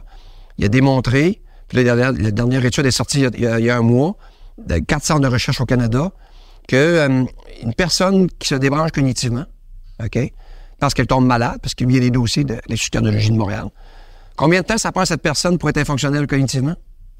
C'est à peu près 10 ans. 10 ans. Donc, à 64 ans, c'est la moyenne au Québec, les gens tombent malades parce qu'ils ont les artères bouchées, ils ont des pontages. Ils arrêtent de travailler, ils arrêtent de voyager parce qu'ils sont pas assurables. Et là, ils, avec 74 ans, ils sont infonctionnels cognitivement. Tout ce qu'ils avaient à faire, c'est d'investir dans leur santé, s'assurer de bouger pour maintenir leur corps en santé. Mais vu que les systèmes n'étaient pas bâtis pour ça, étaient bâtis autour de la performance, ils ont été exclus. Puis le sport, c'était seulement pour les bons. C'est pour ça, vous voyez, il faut revoir nos modèles. Puis maintenant, impliquer tout le monde, une société entière, et dire, OK, maintenant, la santé durable, c'est une histoire de tous. Sais, en Slovénie, ils sont 2 millions d'habitants. C'est le meilleur pays au monde. Là. Ils sont 2 millions. Eux, il y a 25 ans, ils ont fait TAC, un reset. Et ils ont dit, OK, maintenant, avant 14 ans, aucune compétition, c'est interdit dans tous les sports. Maintenant, le sport est gratuit pour tous les enfants. Et le but, c'est de faire plein de sports. Dans les écoles, on intègre le multisport. À partir de 14, là, il n'y a aucun problème, tu, tu rentres dans les systèmes de performance. Ceux qui restent dans les systèmes parallèles où ils continuent de bouger dans le plaisir avec leurs amis existent. Les autres qui veulent aller vers la performance, ça existe aussi. À la fin, les meilleurs athlètes au monde, ce sont les Slovènes, C'est vrai. en ski de fond, en vélo, en triathlon. Et là, tu dis, ben non, ils sont- sont- nous, on est 40 millions au Canada. On ne les arrive pas à cheville. Ils sont 2 millions. En 20 ans, ils ont fait un reset. Ils sont devenus mondialement. Puis quand tu regardes leur bilan santé publique, il est extraordinaire. Vous voyez, il faut juste réfléchir. C'est ça que le livre, on l'a écrit. Puis les données probantes sont là. On sait comment faire le modèle québécois. Il restera un peu de courage politique, puis une implication de tous. Louis-François, as-tu le droit de ne pas faire de sport quand tu es ami avec Pierre Lavoie? Ah oui, il y a plein d'amis. qui- Non, mais c'est vrai que tu as plein d'amis pas sportifs. Moi, je me donne pas le droit, mais ça fait partie de mes, mes motivations. Mais la, la question qu'on en parlait tantôt, Pierre, mettons, pas l'homme public, le gars, qu'on- tu sais, le perso- l'individu, a peur de quoi? De quoi tu crains vraiment? Euh, que mes enfants seront malades. C'est marqué en nous. Je sais que nos enfants sont pas. euh, c'est pas garanti. Ça fait n'importe traumatique. quoi. hein? Mon fils, mon qui a 33 ans, tu sais, mon accès de la route, euh, ma fille Juliane qui a, qui, a, qui a- qui a 20 ans maintenant, qui aura 20 ans, tu te dis, OK, là, euh, je sais que ça peut arriver. C'est arrivé deux fois. C'est ça. Moi, je de ça. Je- je- je- ça j'appréhende beaucoup ça. Puis je sais que ça peut arriver. Même si on en a perdu deux, ah, ça peut pas arriver. Là, ils en ont perdu deux. Quand on a perdu un, tu peux pas, tu peux pas perdre deux enfants, c'est impossible. Oui, on a perdu deux, tu sais. Fait que euh, c'est ça. Puis Pierre, l'homme, tu viens d'avoir 60 ans Ouais. cette année. Ah oui, c'est cool, hein? Puis La sixième patte est sortie, là. ah ben oui, parce que, tu sais, quand- non, mais quand t'as, avant 10 ans, t'as avec une patte, fait que t'es instable, pas mal, tu tombes partout. À 20 ans, t'as deux, deux pattes, fait que tu, tu cours, par, tu cours, euh, puis t'es pas encore stable. La troisième patte, quand ça sort à 30, tu commences à être stable. À 40 ans, là, t'as quatre pattes, tu commences à être stable. À 50, t'en as cinq, là, tu, tu sais pas quoi, quand sort la cinquième. Mais à 60, quand la sixième sort, ça fait du bien, parce que là, t'es vraiment stable. J'adore le raisonnement. là, tu peux plus tomber. Là. C'est vrai qu'il chéri non, dans ma tête, là. Non, mais imaginez, là, moi, là, toute ma vie, j'ai prôné les saines habitudes de vie puis la santé durable. Puis j'avais tellement hâte, j'avais tellement hâte d'avoir 40 ans. Puisqu'à l'époque, je courais professionnel, tu sais, en triathlon. Je savais qu'à 40 ans, j'allais pouvoir quitter les pros parce que j'étais pas un vrai pro. Je travaillais à 40 heures, j'avais une famille, j'étais président d'une association, j'étais débordé, j'étais pas un pro. Les pros faisaient que ça. Et à 40 ans, enfin, j'étais libéré d'être professionnel, cette pression de performer absolument. Puis là, j'ai eu une carrière qui a continué. Et là, euh, j'ai fait hâte d'avoir 50 ans. À 50, me retourner sur le circuit mondial. là, Ben, c'est le gars d'être champion du monde encore. C'est arrivé. Il se teste. Puis là, je disais, j'ai hâte à 60. À 60, là, c'est encore mieux parce que le monde pense qu'ils sont vieux à 60. Puis à 60, moi, d'après moi, je vais être comme à 30. Puis là, probablement qu'à 70, je vais être comme à 40. À 80, je vais être comme à 50. C'est 30 ans de moins. Puis, puis c'est réel. C'est vraiment réel. Là, aujourd'hui, à 60, euh, j'ai passé une claire dernièrement, j'ai aucune arthrose, un petit peu dans le poignet gauche puis dans le cou. Pas d'arthrose dans le dos, pas d'arthrose dans les genoux, ni dans, dans les, dans les hanches. Pourtant, j'ai couru 50 marathons, 35 Ironman. Mon corps est resté flamant neuf parce que j'ai fait quatre sports. L'hiver, j'avais l'intelligence de faire du ski de fond pour guérir mes micro-blessures, pour régénérer mon corps. Fait que j'ai joué dans le multisport qui a préservé mon corps, qui m'a permis d'être mondial, puis d'arriver à 60 ans, flamant neuf. Fait que là, le défi du 60, c'est quoi? C'est de retourner à Hawaï. dans- Retourner au championnat du monde à Hawaï. Ah, encore une fois, tu veux faire le. Oui, parce que, tu sais, j'ai- vu qu'il y avait le record du monde chez les, les, les 60 ans. Non, parce qu'il y a un seul homme, il y a un seul homme sur Terre qui a réussi à courir l'Ironman d'Hawaii sous les 10 heures à 60 ans et plus. C'est Rod Barrell, je connais très bien. J'ai couru à l'époque euh, quand j'étais professionnel. C'est un Européen. Puis c'est le seul. Puis moi, je pense que je suis encore de courir à 10 heures. Fait que j'aimerais ça y aller puis être le deuxième homme sur la planète qui court un Ironman sur les 10 heures à 60, 61, 62. Je me donne 2-3 ans. Ben, c'est ça. Fait que t'as encore des défis comme ça. Les gens pensent parfois que je contre la performance. Non. Ça prend des défis. Ben oui. Non, non, mais c'est parce que le message, des fois, je suis dans l'inclusion. Non, je suis pas contre la performance, au contraire. Mais à partir de 14, laissez les enfants développer leurs compétences. Arrêtez de les stigmatiser. Ils sont pas prêts. Ils sont pas encore développés. Ils n'ont pas encore eu leur, leur pic de croissance. Arrêtez. Vous nous scrapez tous les jeunes. Après, là, j'adore la compétition. J'ai toujours ça. Je suis un compétitif dans l'âme. Puis j'aime ça voir les gens se dépasser. Mais au bon moment. Là, là, en voyant les jeunes se faire exclure, il avait fait des cubes énergie dans l'inclusion. Puis arrivé au secondaire, qui se font exclure par les systèmes. Je pouvais pas rester les bras croisés puis me fermer la gueule. Il fallait qu'on on dénonce. Vas-y, Louis-François. Non, ce que je disais, c'est que la compétition, moi, je suis pas un compétitif, mais ce que j'ai appris avec les années autour de Pierre, c'est que d'avoir des targets, de dire j'ai le 1000 km s'en vient, je t'inscris, ou de s'inscrire à des événements sportifs, force un peu les saines habitudes de vie dans nos quotidiens. Fait que quand je sais que j'ai le 1000 au mois de juin, je suis déjà en forme, là. Je tombe pas parce que c'est des fêtes qui arrivent, puis mes saines habitudes de vie se maintiennent. Lui, c'est son quotidien.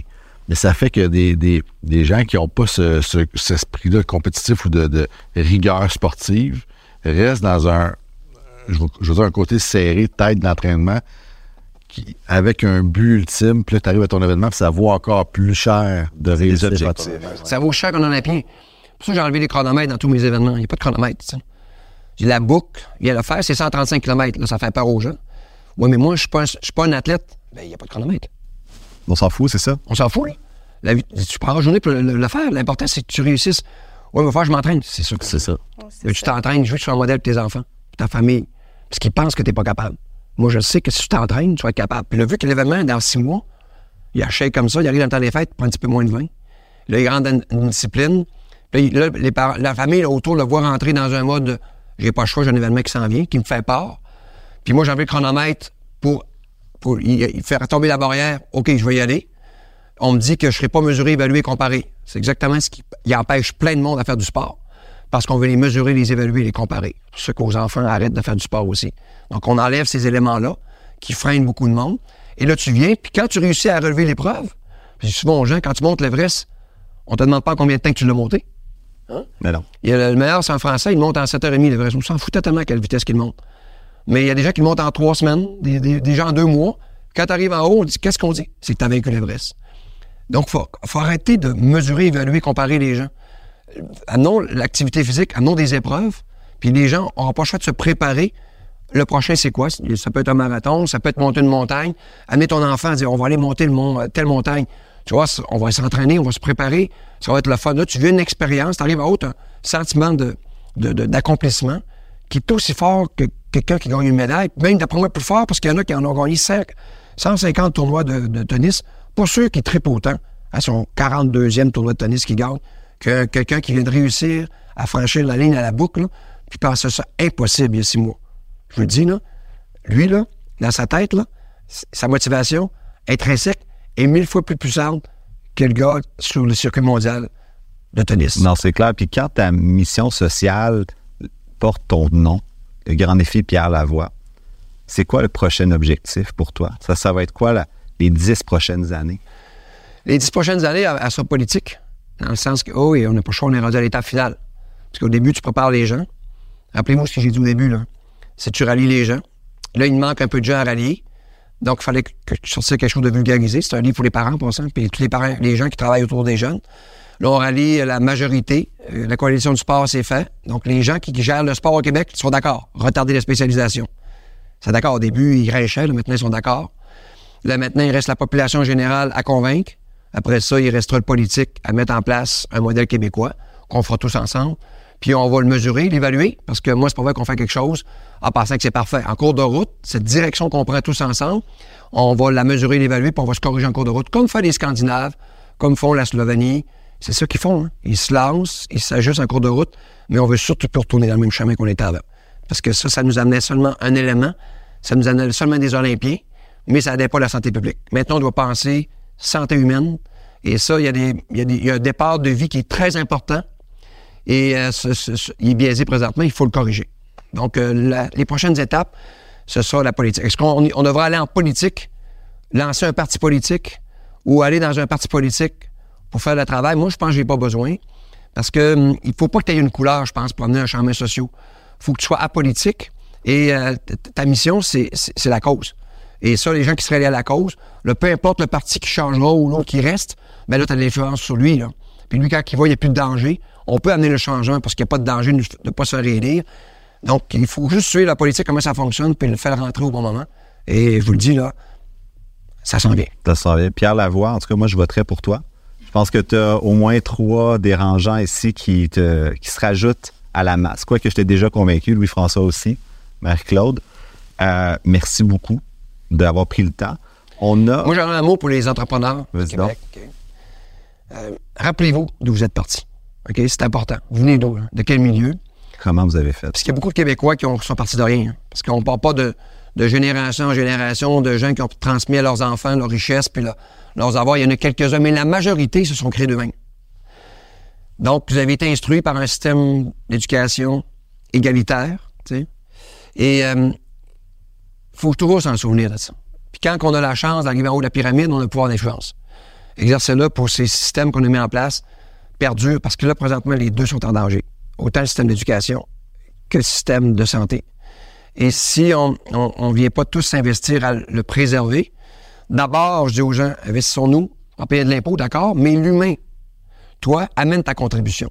La seule façon de pérenniser un système, il faut que chaque personne adhère aussi.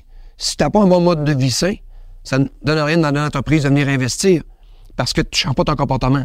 Pour atteindre zéro accident dans une entreprise, tout le monde travaille avec un comportement sécuritaire. Là, tu peux atteindre l'excellence.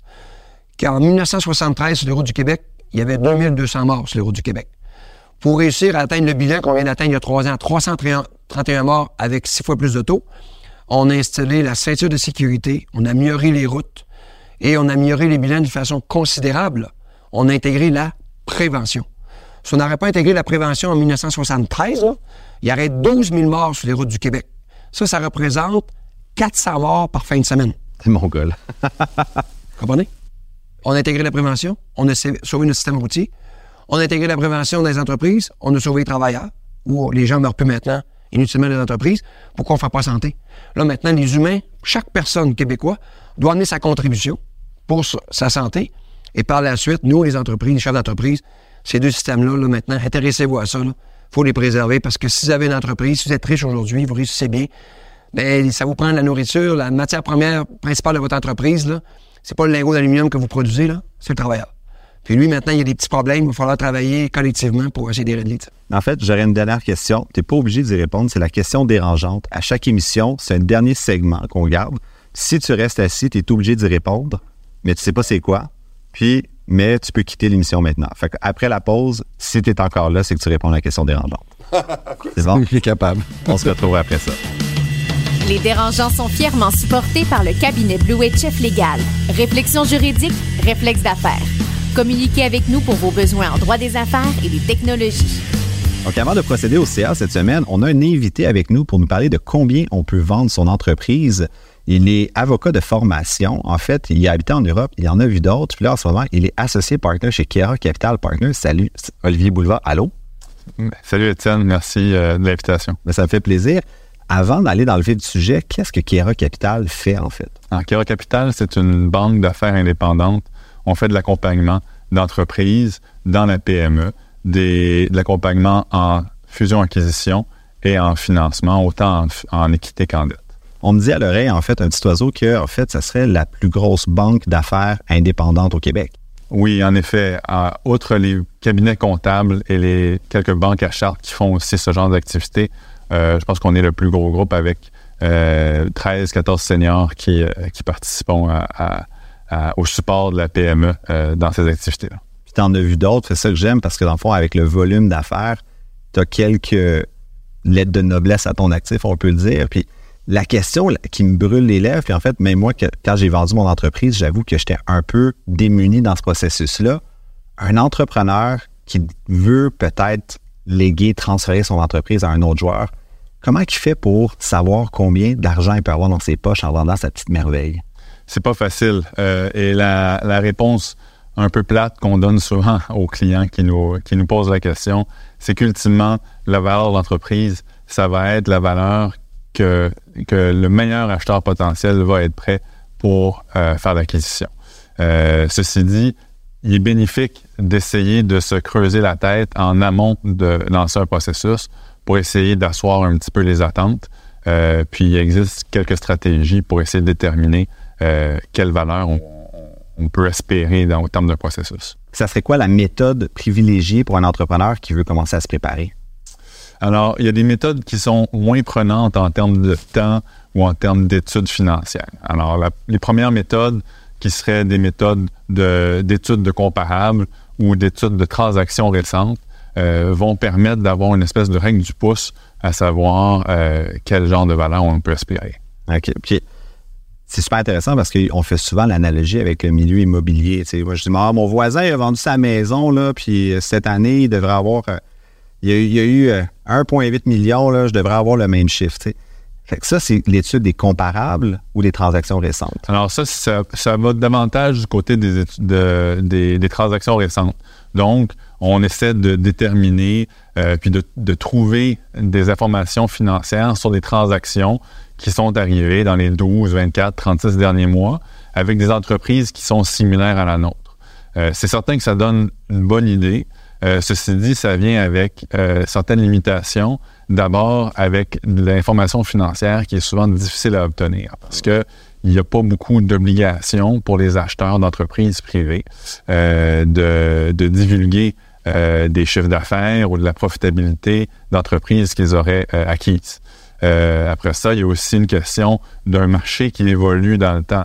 Donc, une acquisition qui a été faite il y a 12 mois ou il y a 24 mois, avant tous les remous de, du marché financier dans les, justement dans ces deux dernières années-là, euh, c'est de moins en moins pertinent à se dire, ben, s'il y a une transaction qui est, euh, qui est arrivée il y a deux ans, est-ce que c'est la même valeur ou je peux m'attendre au même multiple de revenus ou de profitabilité?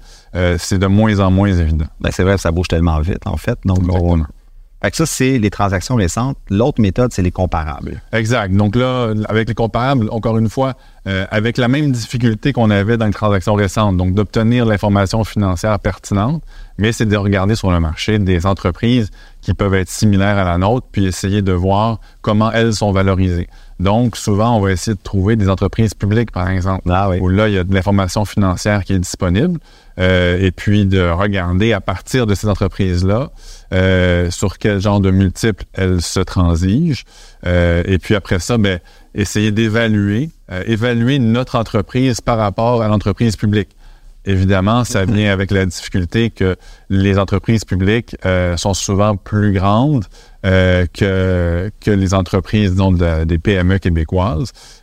Ça n'a pas les mêmes critères de valorisation, ça n'a pas les mêmes, dans le fond, bonnies non plus. Quand tu es un leader dans le marché, tu es public. Un Coca-Cola de ce monde a une prime par son réseau, j'imagine, qu'un plus petit joueur. là. Exactement. Donc, il faut essayer de déterminer euh, des, des taux d'escompte euh, pour, pour certaines caractéristiques de l'entreprise euh, privée, de la PME privée. Donc, en effet, une prime de liquidité parce que c'est plus facile pour, évidemment, un acheteur de, de vendre des actions de, de Coca-Cola Ben oui. que, euh, que de vendre une entreprise sur le marché privé. Donc, ça, ça va faire diminuer la valeur totale euh, en référence de Coca-Cola par rapport à la PME euh, privée. Même chose pour des primes de grande taille d'entreprise, parce qu'évidemment, c'est pas les mêmes facteurs de, de valorisation. Euh, et puis de diversica- diversification de clients aussi. Ça, c'est classe qui, est, qui est différent. Puis en fait, je t'écoute parler, puis j'ai comme un choc post-traumatique qui me vient comme un ancien combattant à la guerre. là, comme- moi, quand j'ai vendu Biogénique, ce que je me souviens, c'est que l'enjeu numéro un qu'on avait, c'est qu'on n'avait pas de comparable. Parce qu'on était la- un des premiers joueurs en génétique au Canada. C'était très difficile. Il n'y en avait pas qui était public. On fait quoi dans ce temps-là pour être capable de donner un chiffre ou une valeur à une entreprise? si on n'a pas si on pas de comparable, si on n'a pas de, de, de transactions récentes sur lesquelles s'appuyer, ben il faut faire un peu plus de travail de bras. Euh, essayer de, de, de regarder par, euh, par étude des, des flux de capitalisation euh, attendus, euh, ce qu'on appelle en anglais des DCF, des discounted cash flow. Donc, essayer de, de regarder. Puis en fait, c'est la, c'est la seule vraie méthode pour essayer d'établir une, une véritable valeur, c'est de valoriser une entreprise à partir des flux de capitalisation, donc de l'argent qu'on s'attend à obtenir de cette entreprise-là dans les prochaines années. On part de la prémisse, en fait, que 1 dollar aujourd'hui vaut plus cher qu'un dollar demain. Fait que c'est une entreprise qui fait 100 millions de bénéfices par année sur 5 ans. C'est pas 100 fois 5. C'est ça, la, la valeur d'entreprise. C'est un petit peu plus compliqué que ça. Oui, en effet. Donc, en effet, quand on regarde vers l'avenir, il va falloir escompter les dollars euh, parce qu'ils arrivent plus tard. Ben, un dollar plus tard va valoir moins, moins cher qu'un dollar aujourd'hui. Puis, ça va aussi dépendre, euh, cette, euh, cette étude de, euh, de flux de trésorerie, euh, de, du coût moyen de- pour l'entreprise pour son dollar. Donc, le, le WAC, le Weighted Average Capital Cost, le, le coût moyen pondéré pour l'entreprise, autant de sa dette que son équité. Ouais. Et en fait, toute cette étude-là va aider l'entreprise, oui, à déterminer euh, sa valeur euh, en termes d'aujourd'hui, euh, mais aussi elle va être utile pour un entrepreneur quand il va se demander s'il y a un projet, si ça vaut la peine de lancer un projet qui va demander des capitaux. Il doit toujours se demander ben, où est la meilleure utilisation de son dollar. pour son entreprise. Ça me rappelle pourquoi j'ai fait affaire avec justement des banquiers quand j'ai vendu. Parce que un entrepreneur, il est bon dans ce qu'il fait, mais pas nécessairement dans tout le reste. Puis ça, c'est vraiment un art spécialisé. Euh, c'est quoi les autres facteurs autres que financiers quand on dit qu'un entrepreneur veut mettre sa business en vente? Tu, disais il y avait justement les facteurs de liquidité, mais dans les relations, dans les, la convention d'actionnaire, y a-t-il d'autres choses que tu regardes pour structurer un deal? Oui, c'est une bonne question. Ultimement, euh, pour, pour que l'entrepreneur maximise la valeur de son entreprise, euh, oui, il y a des considérations financières euh, pas seulement faire le plus de revenus possible, euh, faire euh, avoir une qualité des revenus, ce qu'on appelle en anglais du quality of earnings, donc s'assurer que les revenus qui sont obtenus de l'entreprise viennent de, de, de, différents clients, qui soient récurrents plutôt que non récurrents. dans le fond, ce sont toutes des choses que l'entrepreneur doit essayer de faire. Au day-to-day, de toute façon, là, on est d'accord. Au quotidien.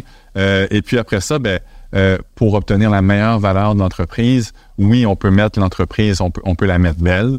Euh, L'objectif étant d'obtenir le meilleur prix, mais aussi, euh, ça va être par maximiser l'accès à des acheteurs potentiels, aux meilleurs acheteurs potentiels, pour s'assurer que l'enchère qu'on va créer, puis c'est souvent dans le travail du banquier, de créer cet engouement-là pour l'entreprise, trouver les bons acheteurs stratégiques qui vont être prêts à partager une partie des synergies euh, de l'acheteur et d'augmenter le prix euh, au final qui va être payé pour l'entreprise. Ouais, puis c'est tellement un projet structurant pour une entreprise que souvent d'opérer son entreprise en même temps que de la rendre belle puis la structurer pour la vente, c'est comme souvent c'est une recette à, désastre. Comme on dit recipe for disaster, c'est mieux de donner ça à des professionnels. C'est un boulot à temps plein euh, quand on fait quand on fait un processus de vente, oui, de préparation de vente, puis après ça d'aller au marché.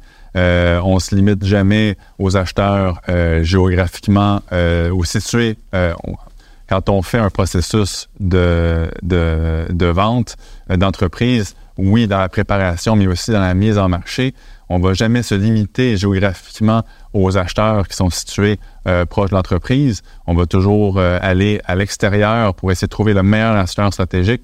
C'est un boulot à temps plein. Et, et l'entrepreneur euh, doit continuer à opérer, tu l'as bien dit, parce qu'au final, une, euh, un processus de vente euh, est jamais réalisé jusqu'à jusqu'à ce que le, dernier document soit signé. Le cash soit dans le compte. exactement. donc, donc, il arrive, et puis il arrive que ça prenne, les, les, dans le plus court des, des, des cas, quatre mois, six mois, mais il arrive que ça prenne un an, deux ans, trois ans. Puis à ce moment-là, il faut que l'entrepreneur, pendant ce temps-là, continue d'opérer au meilleur de ses capacités parce que euh, parce que si jamais il devait, euh, une, transaction devait tomber à l'eau, ben on veut pas que l'entreprise en ait souffert euh, trop. Je pense que tu me disais aussi avant qu'on rentre en onde, 60% des entrepreneurs pensent que leur bébé vaut plus cher que ce qu'il est vraiment. Oui, ça, c'est ça, ça, ça, rentre dans la catégorie aussi de l'importance de gérer les attentes, euh, même en début de processus. Mais, euh, mais oui, il y a des études, euh, entre autres aux États-Unis, qui ont été faites sur, sur justement l'évaluation de l'entrepreneur, de son entreprise, par rapport à l'évaluation finale qui peut être faite au, terme d'une transaction, euh, il y a une grosse euh, surpondération de la part d'entrepreneurs qui sont de nature optimiste bien souvent, puis parfois pas toujours rationnel, rationnel sur, sur leur entreprise à eux. et puis quand on pense aux entrepreneurs qui, qui au final injectent beaucoup de leur capital bien souvent dans, dans leur entreprise, ben, une surpondération de 60 euh, va faire une grande différence aussi sur, euh, sur la valeur totale du patrimoine du, de La retraite que le gars espérait, justement, ou la fille, naturellement. Le gars va dire Oh my God, OK, c'est peut-être pas autant que je pensais. Là. Alors, ça, ça fait partie des discussions qu'on doit avoir avec nos clients euh, en début de processus pour s'assurer que, euh, qu'ils choisissent de vendre l'entreprise avec les bonnes hypothèses dès le départ. Euh, parce que il y a jusqu'à un tiers des, des transactions euh, de, de fusion-acquisition qui tombent à l'eau euh, de par la décision du vendeur. Euh, et, et c'est beaucoup de ressources, beaucoup de temps, euh, beaucoup de dollars aussi investis de la part d'entrepreneurs. S'assurer que les, les bonnes attentes sont gérées dès le début va permettre de sauver. Attends, Euh, c'est super intéressant. Un tiers des transactions, c'est le vendeur qui te choke, qui dit Ah, finalement, non, je vais le garder. Ben, pour, pour ça peut être pour plein de raisons. Euh, ça peut être pour des questions de valeurs qui sont, qui sont moins, qui, qui, sont pas atteintes, ou des minimums de valeurs qui sont pas atteints, euh, alors que les attentes étaient peut-être euh, davantage élevées. Ça peut être pour des changements de cap, des changements stratégiques. Mais oui, c'est pas seulement les, les, les méchants acheteurs, mé- méchants acheteurs qui, euh, qui décident de, de, de cesser des, des, des processus. Il arrive souvent que ce soit les vendeurs qui, euh, qui tirent la plaque. Olivier Boulevard, merci énormément de t'être euh, prêté au jeu, t'être déplacé. Ça m'a fait plaisir, Étienne. Écoute, je pense qu'on va se reparler euh, très rapidement. Donc, si on veut en savoir plus, kieracapital.com ou annemartel.com aussi, je pense qu'elle peut répondre. Exactement. On a eu la chance d'accueillir Anne dans l'équipe euh, il y a quelques semaines. Et puis, euh, et puis donc, on continue à supporter euh, tous les entrepreneurs québécois qui, qui, qui sont rendus avec des, des idées de vente, des idées d'achat et aussi, évidemment, des idées de financement pour, pour stimuler leur projet. Donc, on est de retour, en fait, et Pierre, tu es encore là. Tu as décidé d'a- d'attaquer la question dérangeante. Donc, cette semaine, très court, courte réponse. Qu'est-ce qui vous empêche financièrement de donner plus à des causes? Qui qui veut se lancer en premier? Ben, en fait, c'est la santé financière de l'entreprise que tu as. Moi, je pense qu'il y a des entreprises en, en démarrage que j'ai ou que j'ai eu qui ne me permettaient pas d'avoir les liquidités pour vraiment donner. Fait que je tente de donner autrement en termes de temps. Mais D'implication. en argent, des fois, ça devient plus difficile. Donc, c'est souvent là que j'ai eu des blocages en, en démarrage. Mais est-ce que tu donnes à chaque année? As-tu des causes que. Je finis par donner à toutes les années, oui. OK. Toi, Marc-Claude? Ben, ça va être l'insécurité. Tu sais, Je pense que c'est ça. Puis, tu sais, en même temps, tu vois, cette année, dans un monde justement incertain, c'est l'année que je donne le plus en me disant, dans la vie, tu sais, il faut faire circuler. Fait que j'essaie d'être, de pas justement être rentré dans les peurs, puis de juste y aller, puis de, de, de donner tout de même. C'est vrai, mon père disait tout le temps donner, c'est comme regarder un foyer puis dire si tu me fais de la chaleur, je vais te donner une bûche ensuite. Fait que toi, Pierre, est-ce que tu donnes à des causes à chaque année? Oui, toujours. Toujours? Ouais, autour de, de moi. Puis euh, le grand défi aussi, on en donne beaucoup. Parce que, tu sais, il y a plein, on, soucie beaucoup de. Mais qu'est-ce qui fait que les, euh, on veut donner plus? Euh, J'aimerais donner euh, l'exemple euh, du Danemark, OK? Et voir l'exemple. Euh, c'est le pays le plus heureux au monde, les Danois. C'est démontré, là. Ça fait cinq ans qu'ils gagnent première position, OK? Puis quand on regarde, eux, ils payent 70% d'impôts à l'État. Puis quand on fait une étude, les pays qui donnent, qui payent le plus d'impôts à l'État, c'est les pays les plus heureux.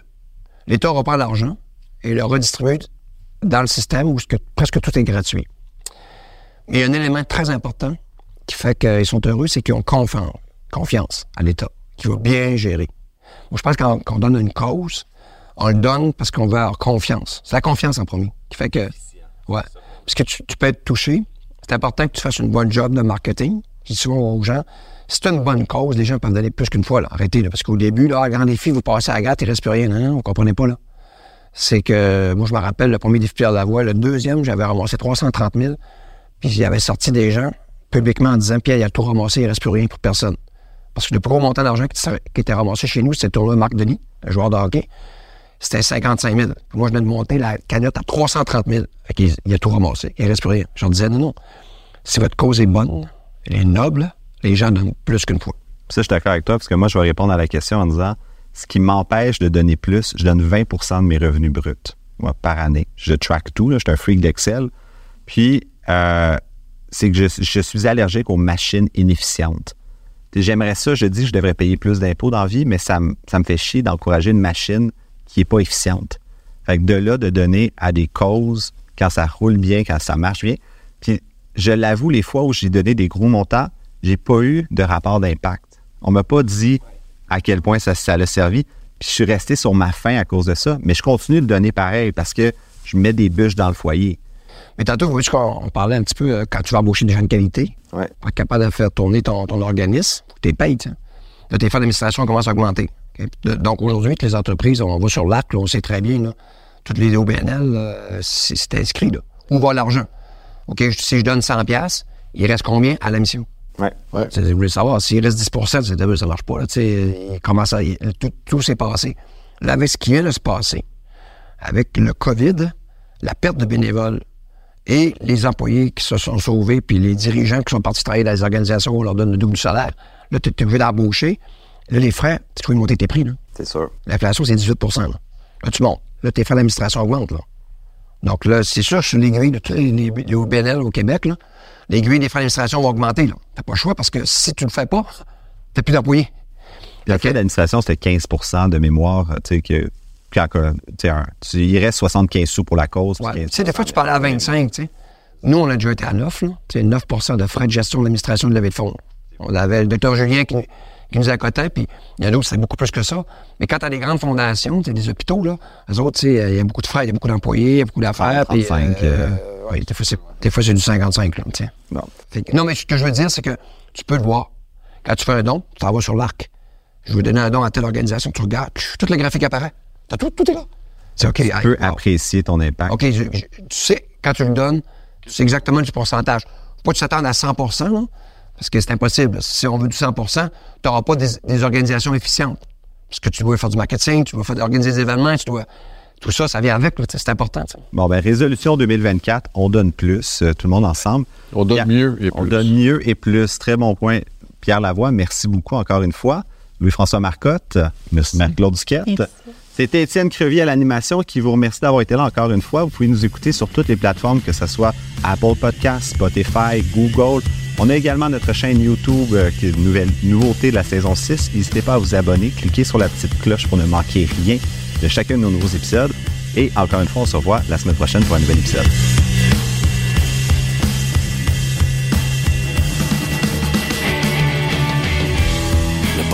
De la nouvelle génération d'entrepreneurs au Québec. Les dérangeants. Les dérangeants!